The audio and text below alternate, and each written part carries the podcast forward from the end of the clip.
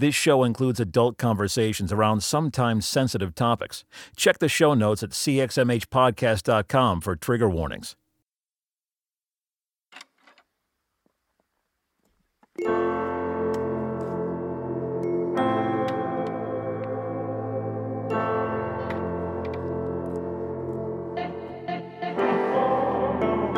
You're listening to the CXMH Podcast.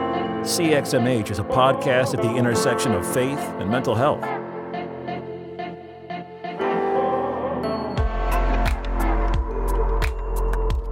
Hey, welcome back to the show. My name is Robert Vore, and I'm one of your hosts. I'm joined, as always, by my co host, Dr. Holly Oxhandler. Hey, Holly. Hey, Robert. On today's episode, we talk with Dr. Kathryn Gordon about suicidal thoughts, including things like recent rates, how we might understand suicidal thoughts, and how things like context and environments factor in. But first, Holly, how are you this week? I'm doing all right. I am joining our little intro recording from my office today, and it is cold and rainy and Mhm. very November here in Texas right now, or at least in Waco. So, Yeah. yeah, but yeah, I'm doing well, all right. happy November. Yeah. Happy November. I do have one fun update to share. Okay. Ooh, I know what this is, I Um, bet. You do know what this is. Last night, so we're recording this on the Wednesday right before the show release. And just last night, um, I got to hit send in sending off all of my comments and edits on the proofs document for my forthcoming book. And so it is now officially out of my hands for the very last time. And, and it will be in others' hands soon, hopefully. Yeah. So it's good.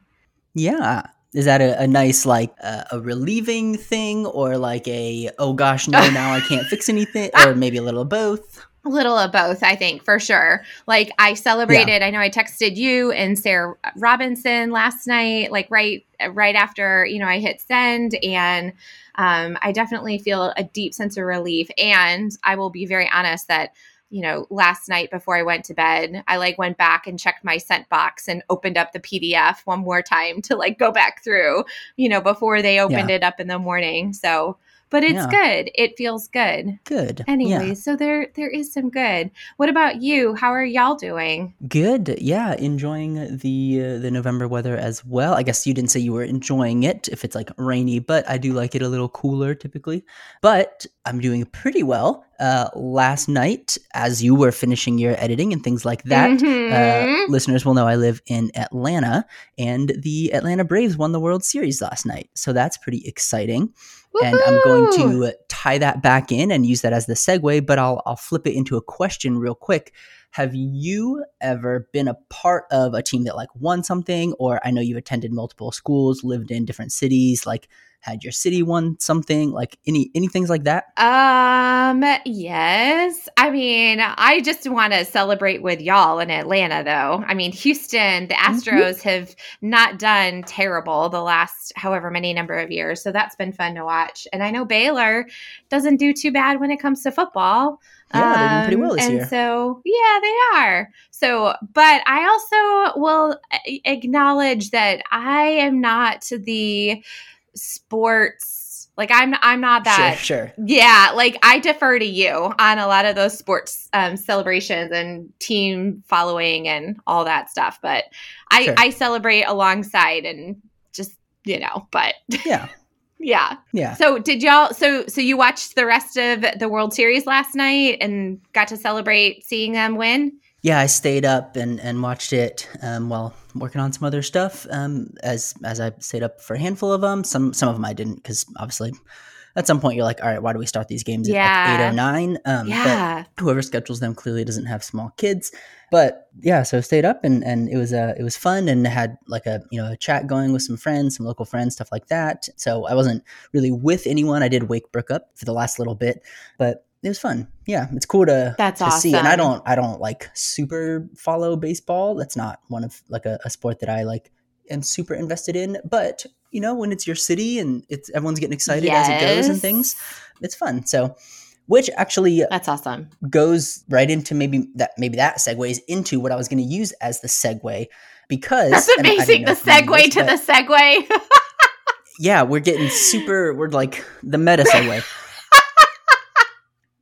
So there's actually there's some uh, some research uh, with Thomas Joiner and stuff like that that shows there's a correlation between uh, group like uh, cities and things like that who uh, win championships and are doing well and things like that with lowered suicide rates. Hmm. Which the the hypothesis is that maybe the idea of like feeling that social connection, things like that, like you feeling like a part of something and connected to people and things mm. like that, hmm. which like I was kind of speaking to last night, like I don't I don't care that much about the Braves, but I care about Atlanta and a lot of my friends are really into it. And so just having mm-hmm. all that, mm-hmm. like, oh cool, I'm like a part of this thing, right?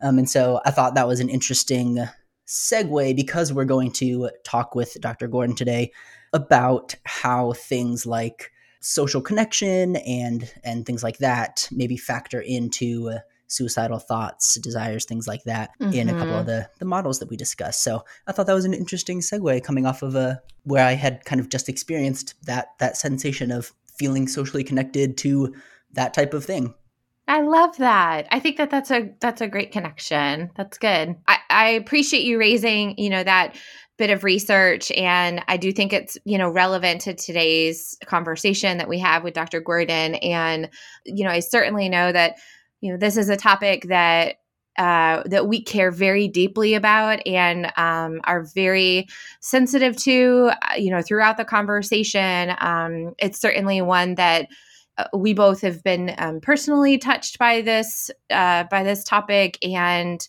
um, have known loved ones who have been touched by it. And so, you know, the opportunity to get to talk with Dr. Gordon in today's conversation, you know, in in trying to think and better understand more about um, suicidal thoughts and ideations, um, and behaviors, and such. Um, that you know, this is it's a really important conversation, and so, and I I love that it was Dr. Gordon that we got to have. You know we know yeah. a lot of really really good people uh, who are doing this work but um, but i especially really loved that we got to learn from her. So. Yeah. Yeah. Well i'll say one more thing just in way of of uh, maybe advice or or something like that that if you are tuning in and you are currently navigating like a pretty recent suicide loss i would maybe not not recommend that this be mm-hmm. suicide prevention, not be like your immediate next step, just because that tends to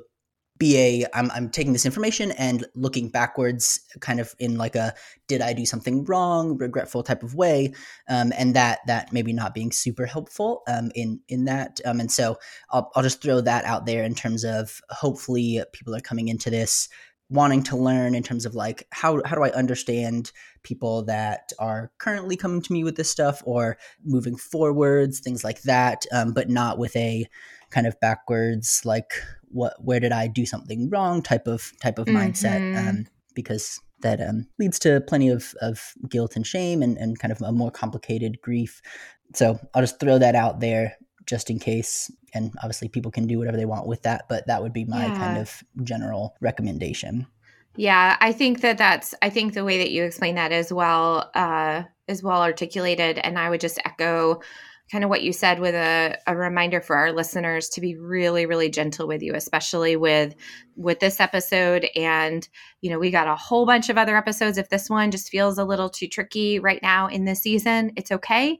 You can go back and listen later or not but we still yeah. we really wanted to at least elevate some of the wisdom that dr gordon has particularly around this topic. So um, yeah well, the last thing I'll say is that this is uh, part one of a two part conversation that we had with Katie. So uh, you'll notice that we don't do our normal kind of wrap up. That's because next episode, next Monday, uh, we'll be talking through uh, kind of some some tips and stuff from her her new suicidal thoughts workbook on navigating suicidal thoughts. And so in that one, we won't do we won't do the introduction stuff, but we will do the wrap up. So that's uh, why it's it's structured like that.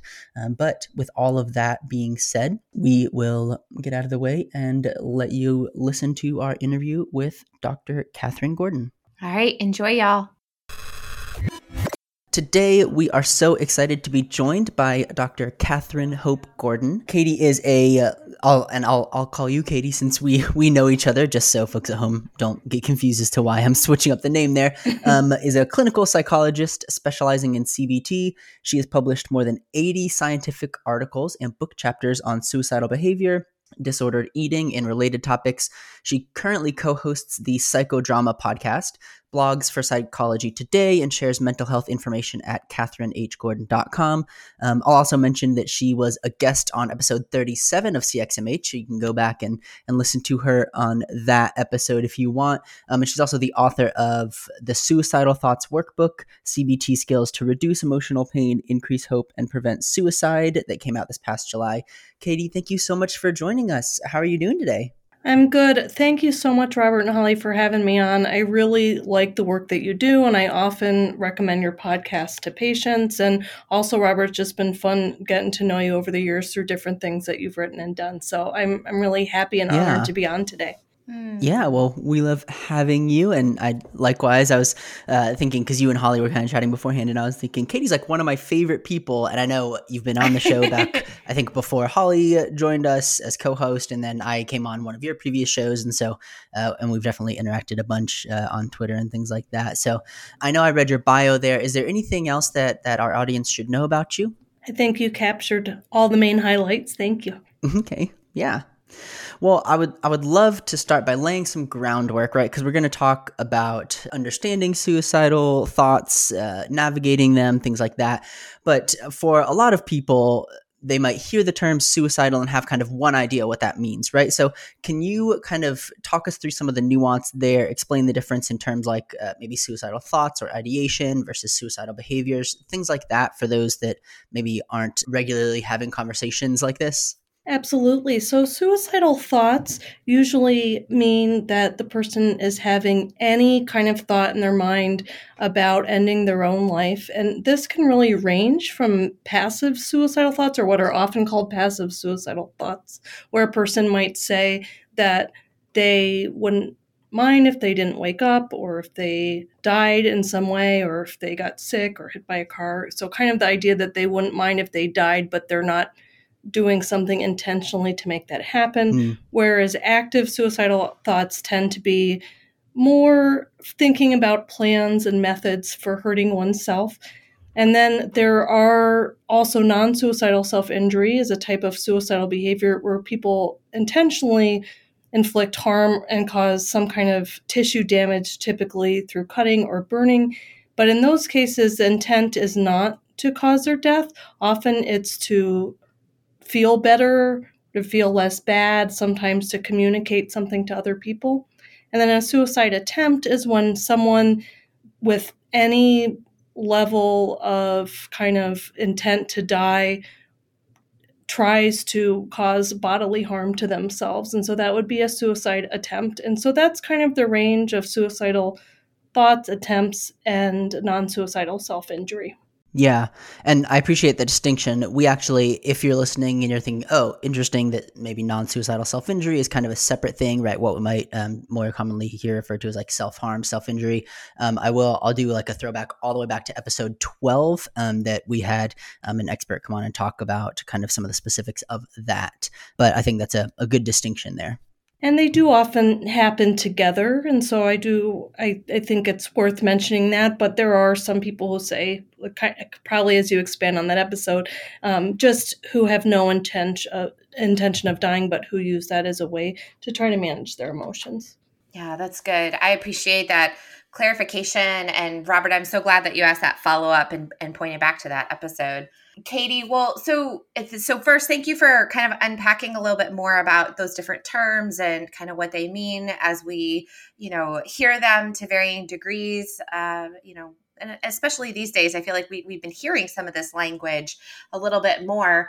And to that, I know that there's been some debate as to, you know, what's been happening around the rates of things like suicidal thoughts, attempts, ideation, um, et cetera, over the past few years with sometimes we see some folks claiming that certain that there's some certain trends that are um, happening particularly around like covid and especially over the last like year and a half or two.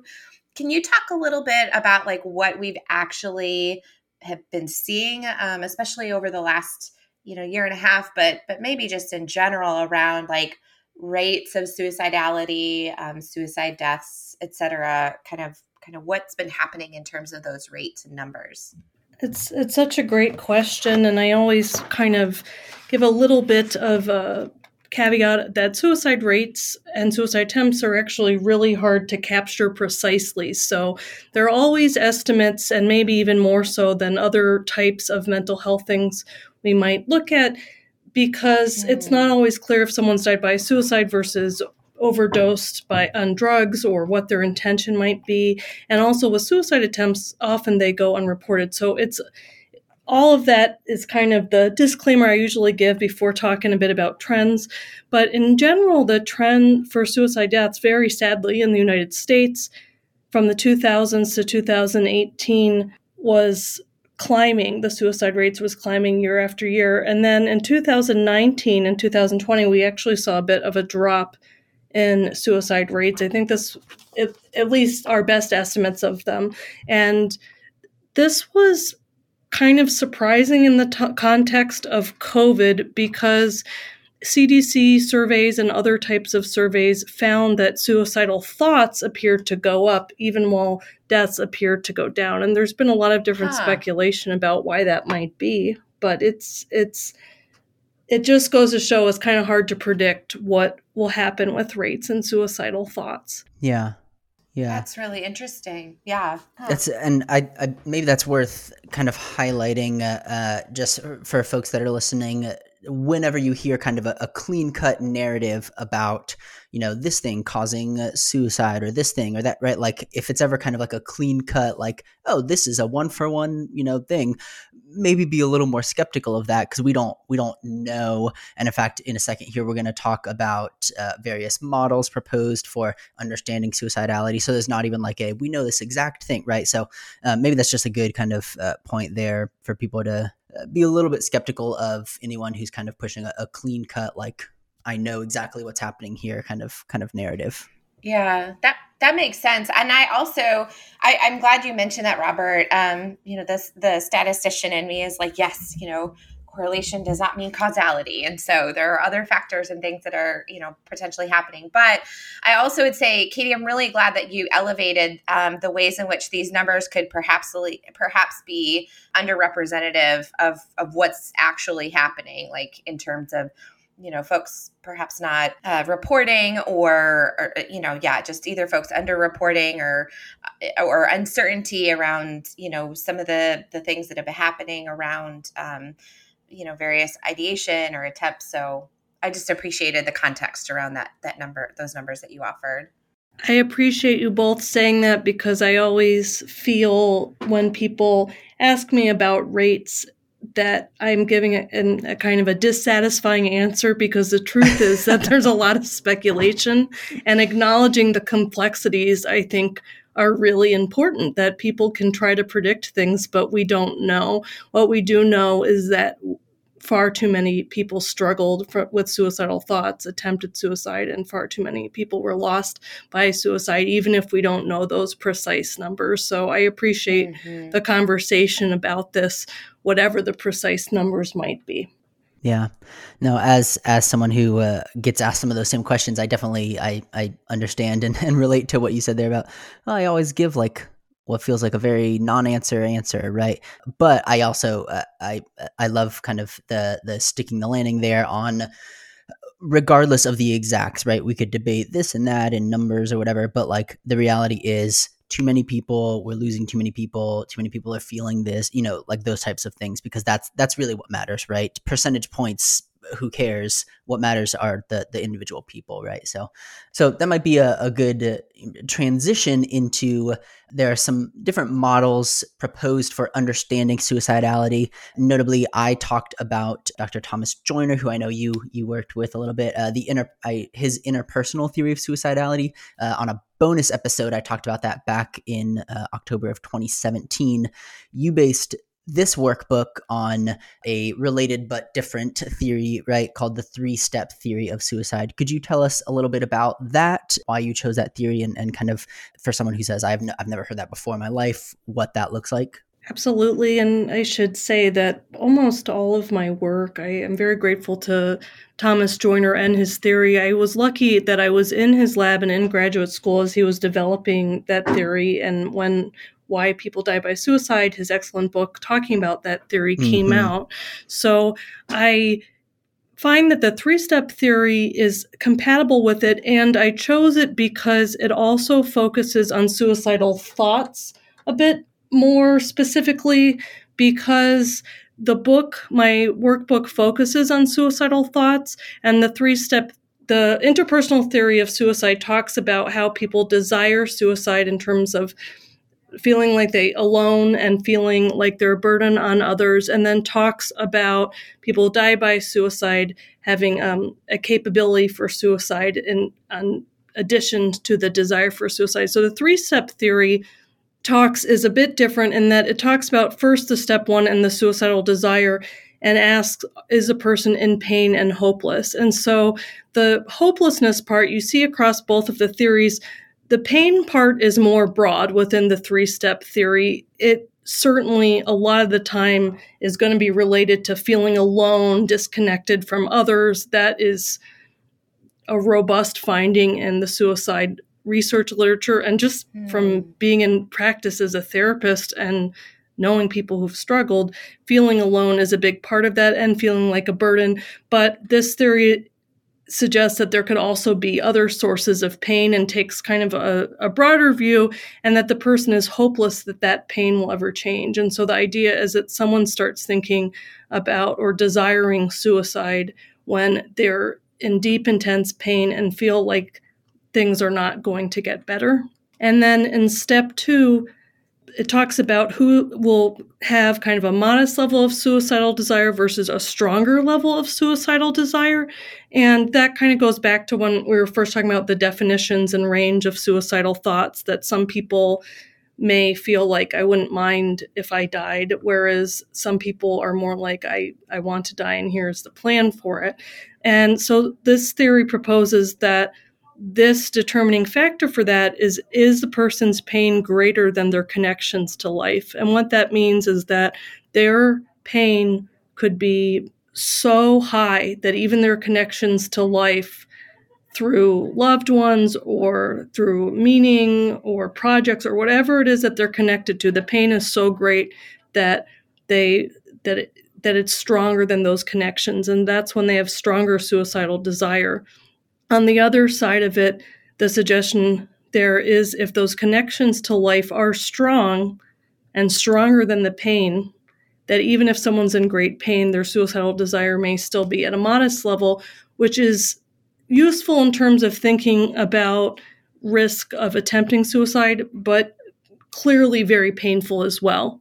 And then step mm-hmm. three, this is building on the interpersonal theory, is a person capable of tempting suicide? And this is based on the idea that Joiner and his colleagues introduced that while many people desire suicide, one reason that many people do not go on to attempt suicide is that we have a built-in survival instinct that makes us fear death and, and want to protect ourselves. And so the idea with the three-step theory is that people who are in pain and hopeless their pain is greater than their connections to life, and they're capable of attempting suicide, meaning that their fear of pain and death is decreased. Um, those are the people most at risk for attempting suicide.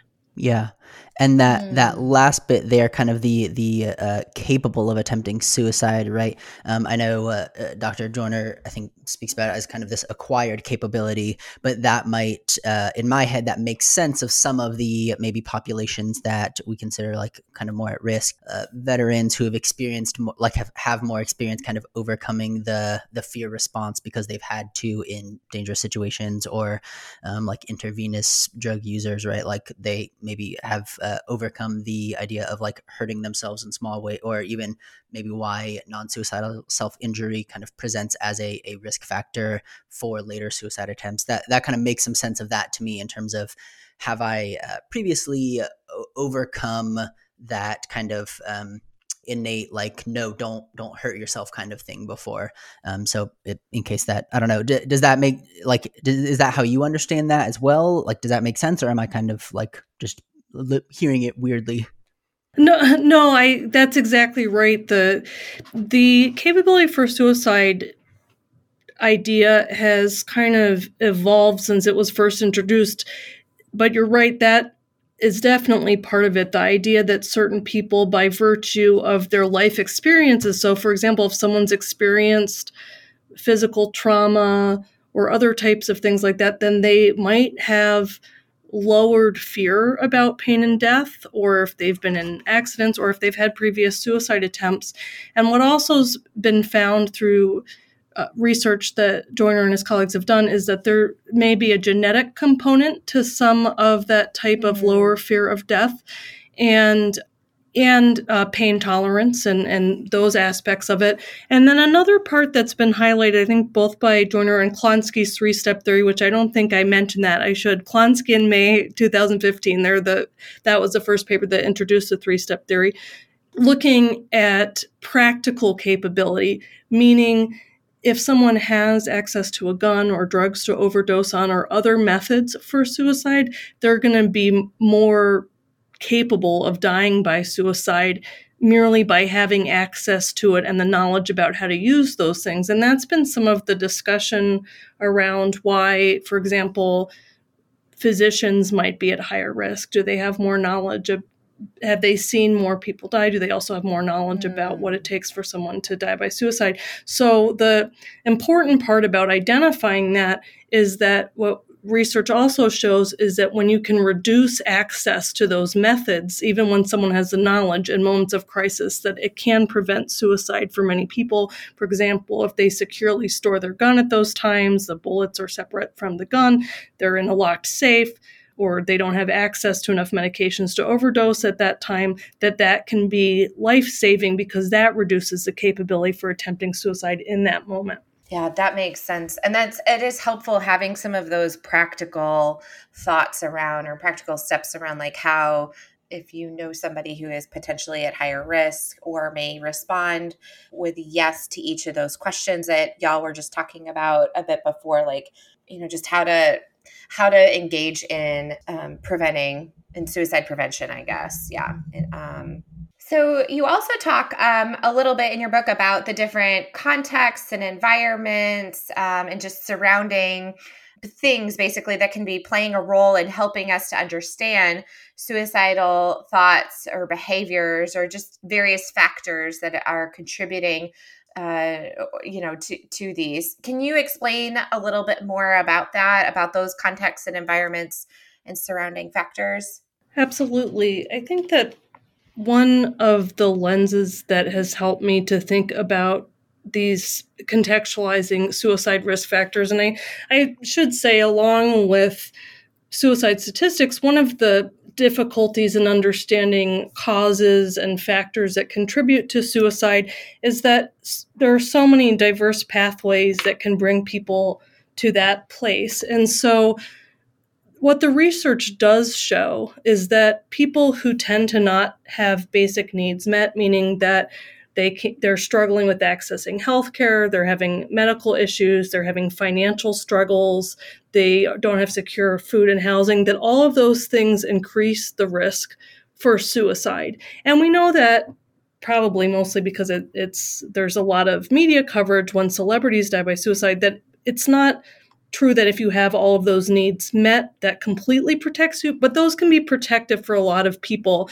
The research does suggest that people who are struggling with those issues may feel more like a burden on their family, might feel more hopeless. And so that's why I really do think when we think about suicide prevention, it's important to think about how can our society nurture people? How can we reduce mm. and get rid of discrimination? How can we make it so that people can be their happiest and healthiest? And so I think that those factors are really important, in addition to some of the individual factors like genetics and individual life stressors that can increase risk for yeah. suicide.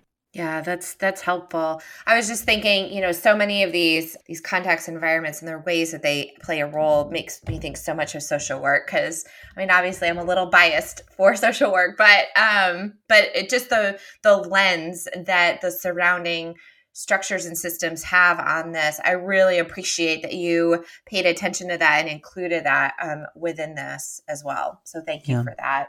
You're welcome. And I think social work really is been good at, at prioritizing these systems and contexts surrounding suicide risk. And I think psychology is focusing more and more on that, but social work it's kind of embedded within, from my understanding of it, within mm-hmm. how you look at at people's mental health is it, it, it exists within those structures and so i think that's really important and for the field yeah yeah, well, thank mm-hmm. you. I appreciate that. so, for the second half of the conversation, I know we're going to transition into uh, some like how to navigate suicidal thoughts, either for the individual or for maybe someone kind of supporting someone. Um, but to kind of wrap up this first chunk, right? I wanted to see is there is there anything else if I'm someone who's trying to understand, make sense of either my own suicidal thoughts or someone that I love or someone I know, right? They they've told me they're having suicidal thoughts and I'm like, I don't know how I don't I have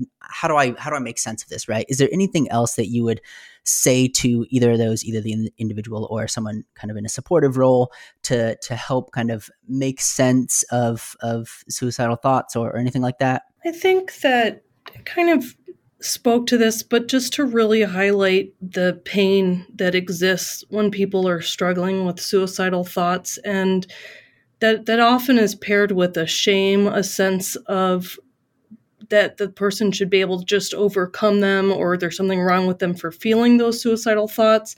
And the truth is that suicidal thoughts are fairly common. Uh, unfortunately, a lot of people are struggling with pain in them. Um, and that it's it's something that often comes up with this idea of of wanting to escape. And so if your loved one is struggling, I think it's important as as painful as it can be to kind of be open and listen to what are those sources of pain and what's underlying those thoughts.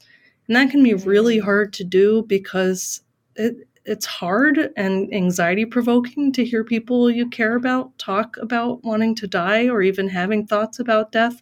But if you can kind of sit with them and listen to where they're coming from, I think that that connection and understanding can really mean a lot to people in a time when they're feeling yeah. alone.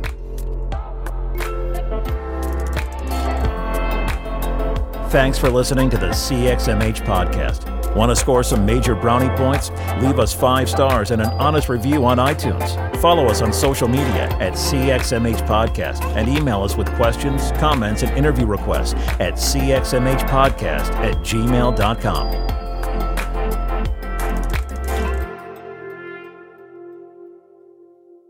A final note if you're in a dark place today, struggling with suicidal thoughts, you are not alone. Professional help is available 24 7 at 1 800 273 8255.